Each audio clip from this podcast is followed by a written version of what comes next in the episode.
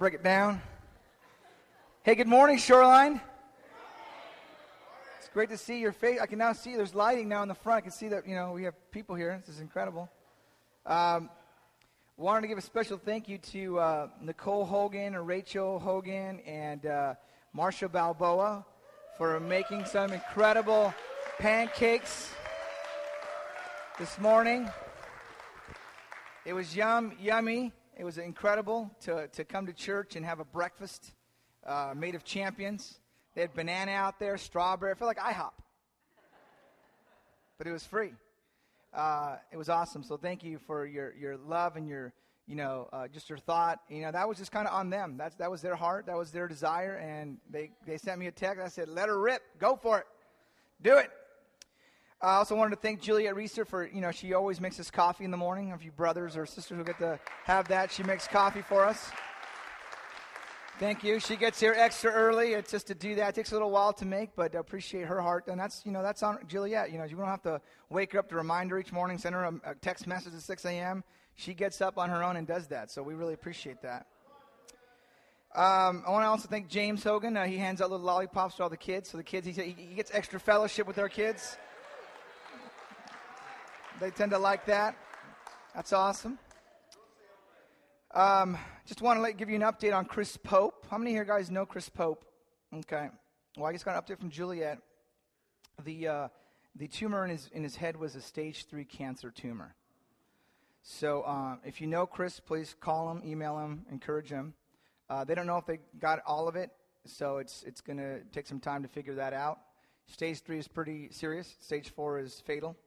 So it's kind of in that touch and go stage. I think he just sounds like he had surgery, Juliet. Yeah, surgery. So you know, sometimes they feel like they got all of it. Sometimes it can regrow. And as you know, if you've had family members who've had cancer, you know, it's that uh, unknown. So we're going to wait. Be, be, please be praying uh, for for um, Chris and his wife. He has uh, two children. Two children. Um, so if you know them, please contact them and encourage them. So let's go ahead and say a prayer for him right now, if you don't mind. Uh, God, we just want to come to you and just, we're so grateful for how you uh, forget our, our silliness, our foolishness, and remind us to uh, live a life for you, and we, we appreciate that. Uh, we want to pray for the Pope family, especially Chris. Uh, and this happens to us as humans, God. Our bodies, bodies begin to deteriorate, and we have uh, strange things that happen to us. In this case, it's tumor in the brain. And we pray for the doctor's hand. We pray for the medical staff. We pray for all those who are, are helping Chris. God, you give them deep insight into overcoming this um, disease. I just pray that you would give uh, uh, uh, the family strength during this time and his two children, his two sons. Uh, and the church up there in Seattle, I know they're doing a great job encouraging the family.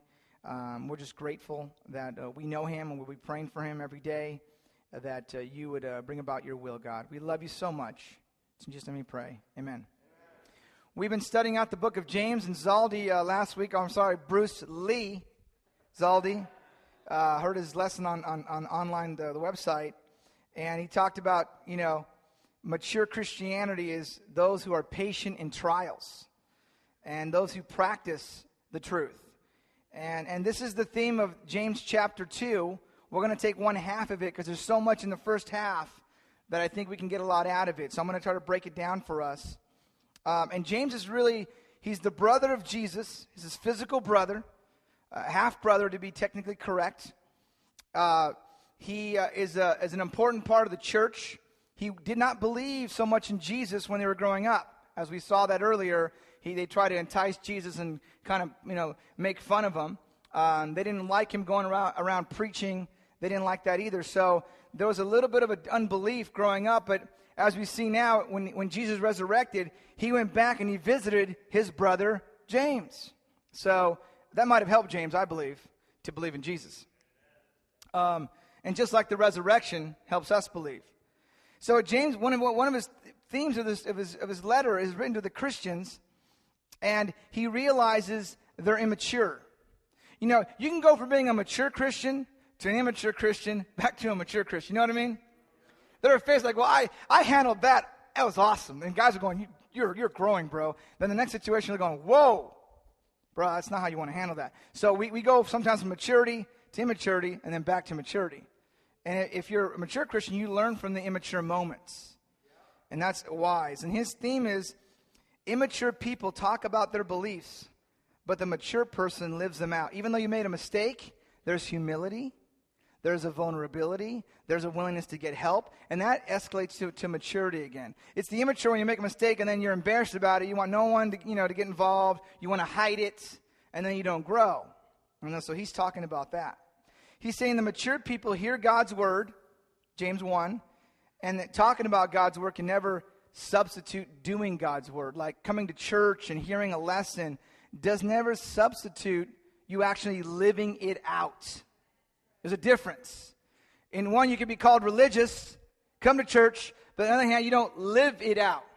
And so this is the kind of the, the, the premise of what he's trying to get accomplished to the Christians, going like, you're living out there, understand that maturity comes through living out your faith. So here's a question for you Have you ever treated someone special because they had a successful life? They're financially successful, they come from your same culture, same background, and then treat another person differently who is not from your background or culture or your social status? You ever do that? You ever see someone, you know, who's dressed, who has little low drama in their life, you, you know, you, we tend to we like hanging out with that person over. Oh, there's that person. Oh. Oh gosh. You know, I saw that growing up. I saw that a lot growing up, and I remember people getting special treatment who were more established, who were more well off, who donated more. I saw that a lot growing up, and it really. You, you, you think it would make me change the way that I saw, but actually, I inherited some of those traits of what I saw. I, I, I considered it the norm, so to speak. You know, when I was growing up in our neighborhood, we had, uh, we had, a, we had, a, we had black neighbors. In our neighbors, neighborhood, we didn't have black people, so it was like, whoa, there's a black person here. This is, this is, this is different. This is new. So we were the neighborhood kids, so we went over to their house. Hey, you guys want to play? Like we didn't, we just like, hey, want to come on? But so we played every day, and then I noticed our, my parents were like, hey, uh, who's that over there? What are you doing over there? I'm like, we're hanging out playing stickball. They're like, we don't want you over there as much. And we're like, we're like, we just couldn't understand why. And so, and so uh, as I got older, uh, it turns out my dad had a little bit of history. Uh, he had gotten beaten up by that culture at a job site once. So he, he, he, so he, he quickly painted everybody, every person, that there must be something wrong with them that, that, from that background, that color, that race. And we're like, Dad, these, his dad's an accountant.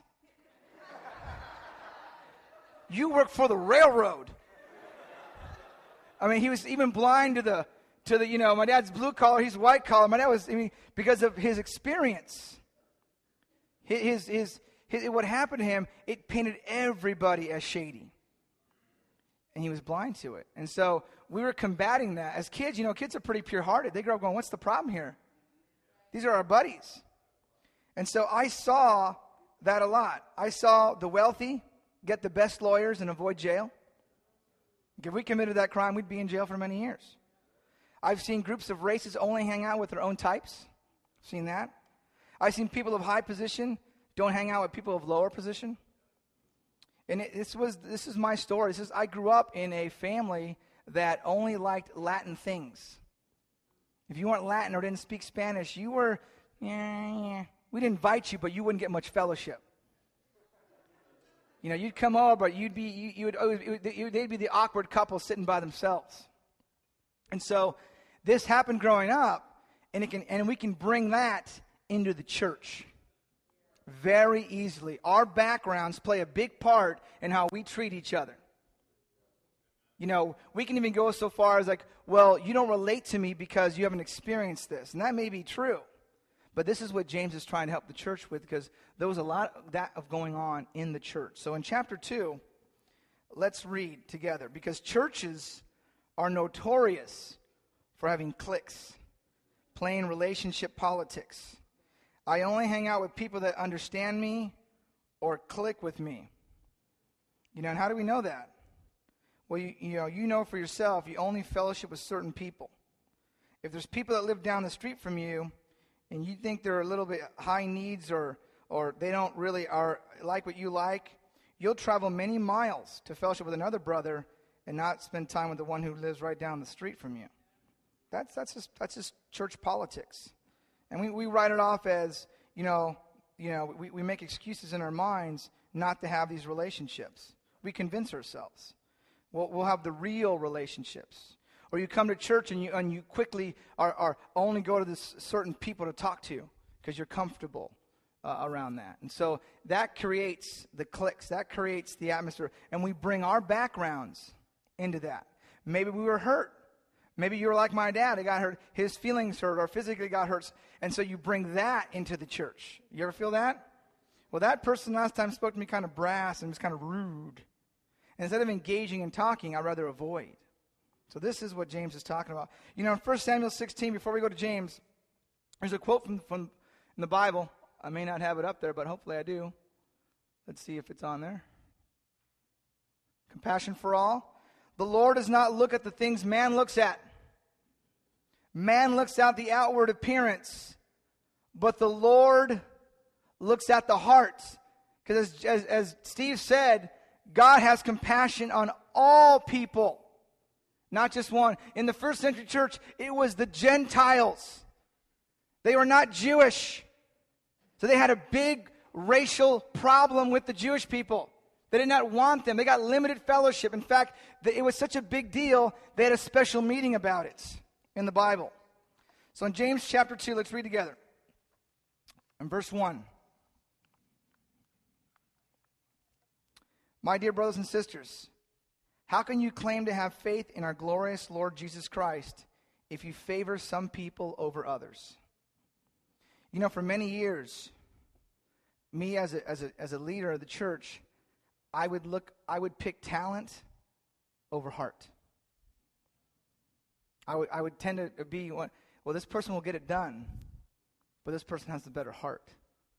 So I would choose at times the talent. And I see, and I, for many years I did that. And I, what I realized was that talent, even though you have talent and have very little heart about helping, because talented people get frustrated when someone's not as quick to get it. But if you have talent and heart, you you're, you're patient, you work with people, you, you really help build them up. But I tended to pick the ones with talent that were short tempered, that got it done, but ended up hurting a lot of people. And that was what I did to my shame. And that what I learned from that was it's not about your talent. It's about what's in your heart. Because the person has the right heart can get trained to be talented. But a lot of times, talent, you, know, you get, you get kind of blurred by going, this guy's really, he's sharp, he's awesome. But that doesn't really mean he's going to take care of God's people the way God wants him to. And so, you know, very rarely you get someone like someone who's really highly talented and has an amazing heart. Those are kind of rare anomalies. They're not always, it's either one or the other usually. You get someone that's not as talented but has an amazing heart, never complains. He's here, he's serving, and then going who's super talented, who's awesome, but they're, you know, things aren't done the way they want it, there, there's problems. And so that's the culture that we live in. And that's and that was what I did. That was my sin. And it was a faith issue. I didn't trust God. I didn't trust his process. In verse 2, it says, for example, someone comes into your meeting dressed in fancy clothes, and I'd be like, You got to meet that guy. Wait, wait, who's a sharp guy? Who's a sharp? You're a sharp guy. He's a sharp guy. Go meet a sharp guy. Right? Fancy jewelry, expensive jewelry, clothing. He comes in. Another one comes in who's poor and dressed in dirty clothes. You're like, oh, hi. How you doing, man? It's good to see you. You a little dusty, you know. You're, you're like, oh, yeah. It's almost, you know, it's a heart check. When you see someone come in that looks a little bit, and then, you know, it's a heart check for all of us. If you give special attention and a good seat to the rich person, but you say to the poor, you stand over there back there with the ushers, or I'll sit on the floor. Well, doesn't that discriminate discrimination show that your judgments are guided by evil thoughts? Yes, it's true. Very true. You want to hear an evil thought that ministers sometimes think? Oh, rich person. Oh, he'll give a lot to the church. Poor, poor person. He won't give a lot to the church and help the church. That's entered my head. That's the sinful nature. To be gut level honest. That's, that's, a that's a temptation. Versus, hey, his heart and his heart are both lost. They both need God. Don't discriminate. That's, that's kind of our sinful, you know, when someone moves in the neighborhood and you're like, whoa, man, look at this, whoa, a little shady in our neighborhood. Look at bringing down economics. That dude doesn't mow his grass. He's letting it go dry. Man, who's this? You know, you're like, whoa, he's, we're losing house value. Same principle. You're not as like, hey, it's great to see you. You don't, you don't mow your lawn. You're sloppy. Let me hug you. You know, you're, like, whoa, that guy needs to get a pro- get the, the program around here. It's just, it's just different formats. For a minister, it could be that. For you, it could be your neighborhood. That's how our nature is. Or how about this one? This one has, has his life together. This one go, man, this guy's emotional, has problems. I'm gonna hang on with this guy because ah, he's drama. He's like, he's like four. I gotta have lunch with him five times. This guy one lunch and everything's gonna be awesome. Same thing. You know, you got drama for your mama, and you got a guy who's not as, you know, he's like, hey, it's fine, you know. That's our, is, not, is that not our sinful nature? This is what James is speaking to. We have a natural propensity to discriminate. We have to have laws for it so you don't get discriminated against in our country. They, they made laws for it now because people do it all the time, right? It's our predisposition, it's your background. In Romans 14, in verse 10, it says, Why do you look down on your brother? For we will all stand before the judgment seat of the Lord. Mm. Because love is right. And the issue is our lack of love prevents us from being loving. Our backgrounds come into play from being loving. If you come from a, from a higher economical society, your lack of love for the poor people, or it's sometimes it's a challenge. And vice versa. Sometimes the poor can be discriminated, going, You're high and mighty. Oh, yeah, I know, yeah, yeah. And, you know, it's, it's, it's vice versa. It's not whether you have money or don't have money, it's just kind of our background plays a big part into it. But God's grace ignores national differences. In Acts chapter 10 and Acts chapter 15, they had to have a meeting because the Jewish Christians wanted the Gentiles, the ones who were non Jewish, to be circumcised and become a Jewish person and then get baptized to be a Christian. They were like, no, it must be done this way. And they had a meeting. Guess who was there? James was there. And James says, no, no, no, no, no. And Peter says, no, no, no, no, no. Their background was they walked with Jesus, they were Jewish, but they accepted the Gentiles. That was God's way. And so there was a big meeting about that because God ignores national differences. Remember when Jesus was tired and went to the well in John 4? And there's this lady there drawing water. He goes, Hey, can I have some of that water, please? She's like, What are you doing? You're a Jewish person talking to me. I'm a Samaritan. He's like, Can you give me the glass of water, please? And they had a conversation. Jesus broke national differences. Because as, as Burns says, God doesn't want to punish and kill. And he has no pleasure in that. Sometimes we read, we read the Bible going, man, God's violent. No, God doesn't want to do all. He doesn't want to resort to all that stuff. He wants to, to win them. You know, God also ignores social differences, our background socially. Uh, it says, maybe I'm going too far ahead. Uh, if you can go back one slide. In Ephesians 6 9, it says, Masters or bosses, treat your employees or slaves in the same way. Do not threaten them, since you know that he who is both their master and yours is in heaven and there is no favoritism with God. To God, the rich and the poor are alike. The grace of God makes the rich man poor because he can't depend on his wealth. And God's grace makes the poor man rich because he inherits, inherits the riches that are in God. That's the challenge. In verse 5 of James, let's read together. Listen to me, dear brothers and sisters. Hasn't God chose the poor in this world to be rich in faith? Aren't they the ones who will inherit the kingdom he promised to those who love him? But you dishonor the poor. Isn't it the rich who oppress you and drag you into court? Aren't they the ones who slander Jesus and whose noble name you bear? You know? We have and. Now, I've been investigating a new church facility. We're, we're, we're looking because our contract is up and they're, and they're moving us out. And so in October, we're going to have to find a new place and we're searching. Uh, I'm searching Camarillo. That's our, that's our first choice of the city. Um, so um, we haven't having much much bite back, but I'm checking into the a few other places this week. Um, but we are looking. We found one place uh, over the over the grade. It's a, a, brand new elementary school above the Newbury Park Academy. That's brand new. It's not even on Google Maps. That's how new it is. Uh, and we had a great meeting with them. They're giving us all the classrooms, uh, a multi-purpose room, access to their field, basketball courts. They're giving us everything. So we're looking. We have not signed anything, but we're looking because we want, we want this to be God's will. We don't want to benefit anyone, anyone in the church. That's why I'm letting you know we're searching. Our primary focus is Camarillo because we feel that that's our, that's our first area.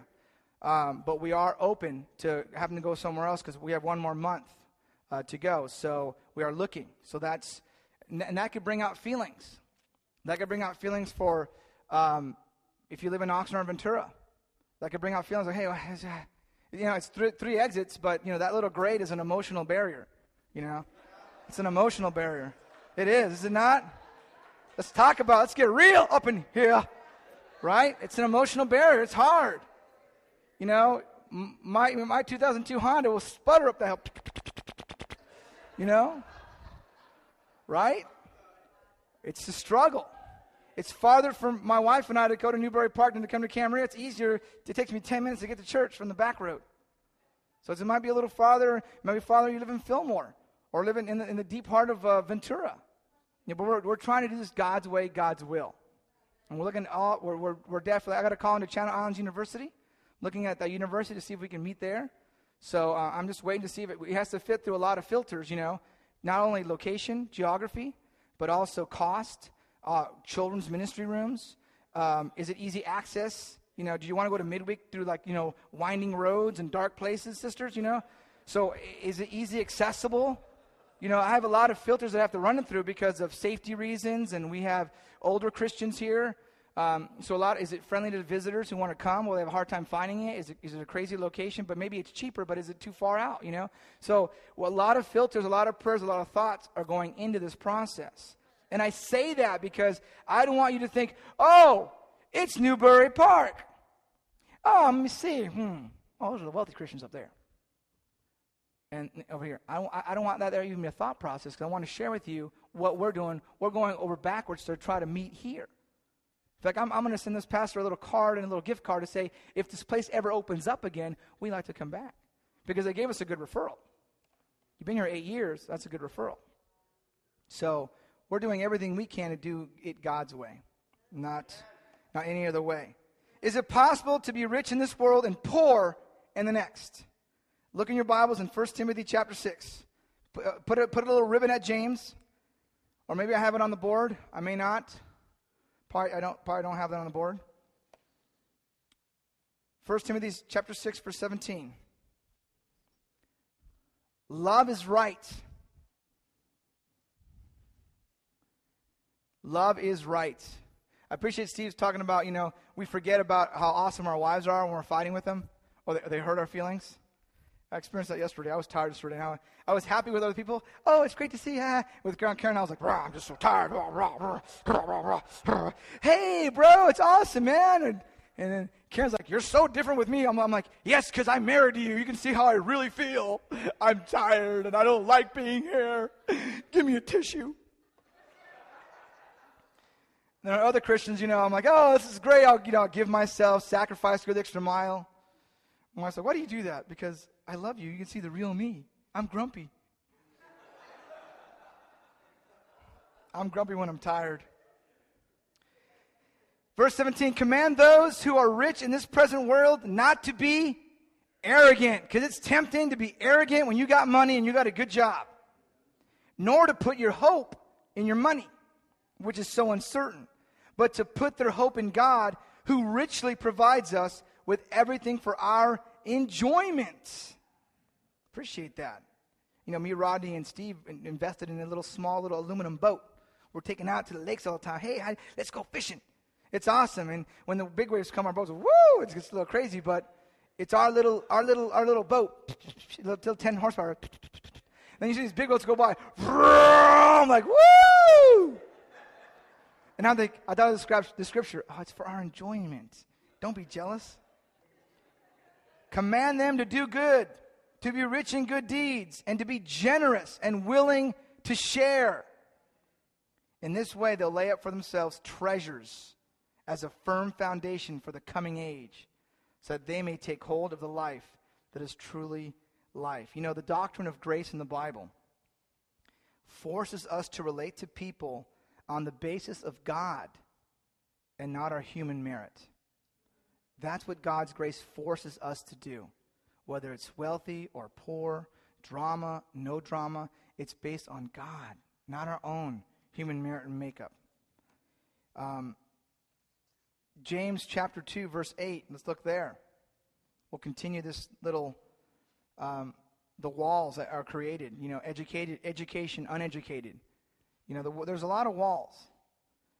And, and it's wrong for us to build walls with each other. And you cannot, we cannot build, rebuild walls if we believe in God's grace. We can't create walls in our relationship.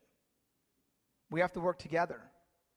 Maybe, maybe if we, if we go, if we meet outside the city, maybe we have to carpool together. Maybe we have to team up and say, hey, can we carpool? Can we make it easier? You know, um, we have to we have to all work together. We got to all think together in that in that in those terms. And so James gives us this alternative. Look at verse eight. Yes, indeed, it is good when you obey the royal law. That's interesting word. He calls it royal law, as found in the scripture. Love your neighbor as yourself. But if you favor some people over others, you're committing a sin. You are guilty of breaking the law. For the person who keeps all the laws except one is guilty as a person who has broken all of God's law. For the same God says, you must not commit adultery, also says, you must not murder. So if you murder someone, but do, do not commit adultery, you have still broken law. He's just trying to make a point there. So whatever you say or whatever you do, remember that though that you will be judged by the law that sets you free. There will be no mercy for those who have not shown mercy to others. But if you have been merciful, God will be merciful when he judges you. He's saying that love is right. One of the things we tend to lack is mercy in our nature. You know, it's okay if I do it, it's not okay if you do it. Mercy. Mercy, mercy. You know, I used to be, I used to, I used to get critical sometimes uh, of something like, how could you not be here because of sports? And then I, and then I was like, oh, oh, I see. Oh, yeah, sports sometimes. Like at a midweek, sometimes you can't control the schedule. You know, that's why I like being the coach of my coach's kids' soccer team. It's like, hey, we're not having practice on Tuesdays, Monday, Wednesday. But sometimes you don't have control of that. Sometimes you're prey to that. And so you got to be careful if you were the one going, hey, what? Uh, oh, and then you're like, hmm. You can get you can get caught in hypocrisy. Love is right. Mercy is right. Now, if someone's trying to avoid midweek, love is right still. You want to talk with them. You want to find out what's going on. It says here favoritism is a sin. It's a sin. And the scripture that James uses is in the Old Testament. Let's see if I have it. I hope I have it. Maybe I don't have it. Maybe my PowerPoint didn't transfer over. Keep going, love is right. Here it is. Do not seek revenge or bear a grudge against one of your people, but love your neighbor as yourself. I am the Lord. You know, in the parable of the Good Samaritan, Jesus says, if you don't know that parable, there was the three guys that saw the same guy injured, and the guy least likely to help uh, help this guy was a, was a, a, Samaritan, someone who was an outcast. He helped this guy, and the other two that should have helped him didn't help him. And so, he, what Jesus is getting across is that anyone who needs our help is who we help. Anyone. It's not a matter of geography, but opportunity.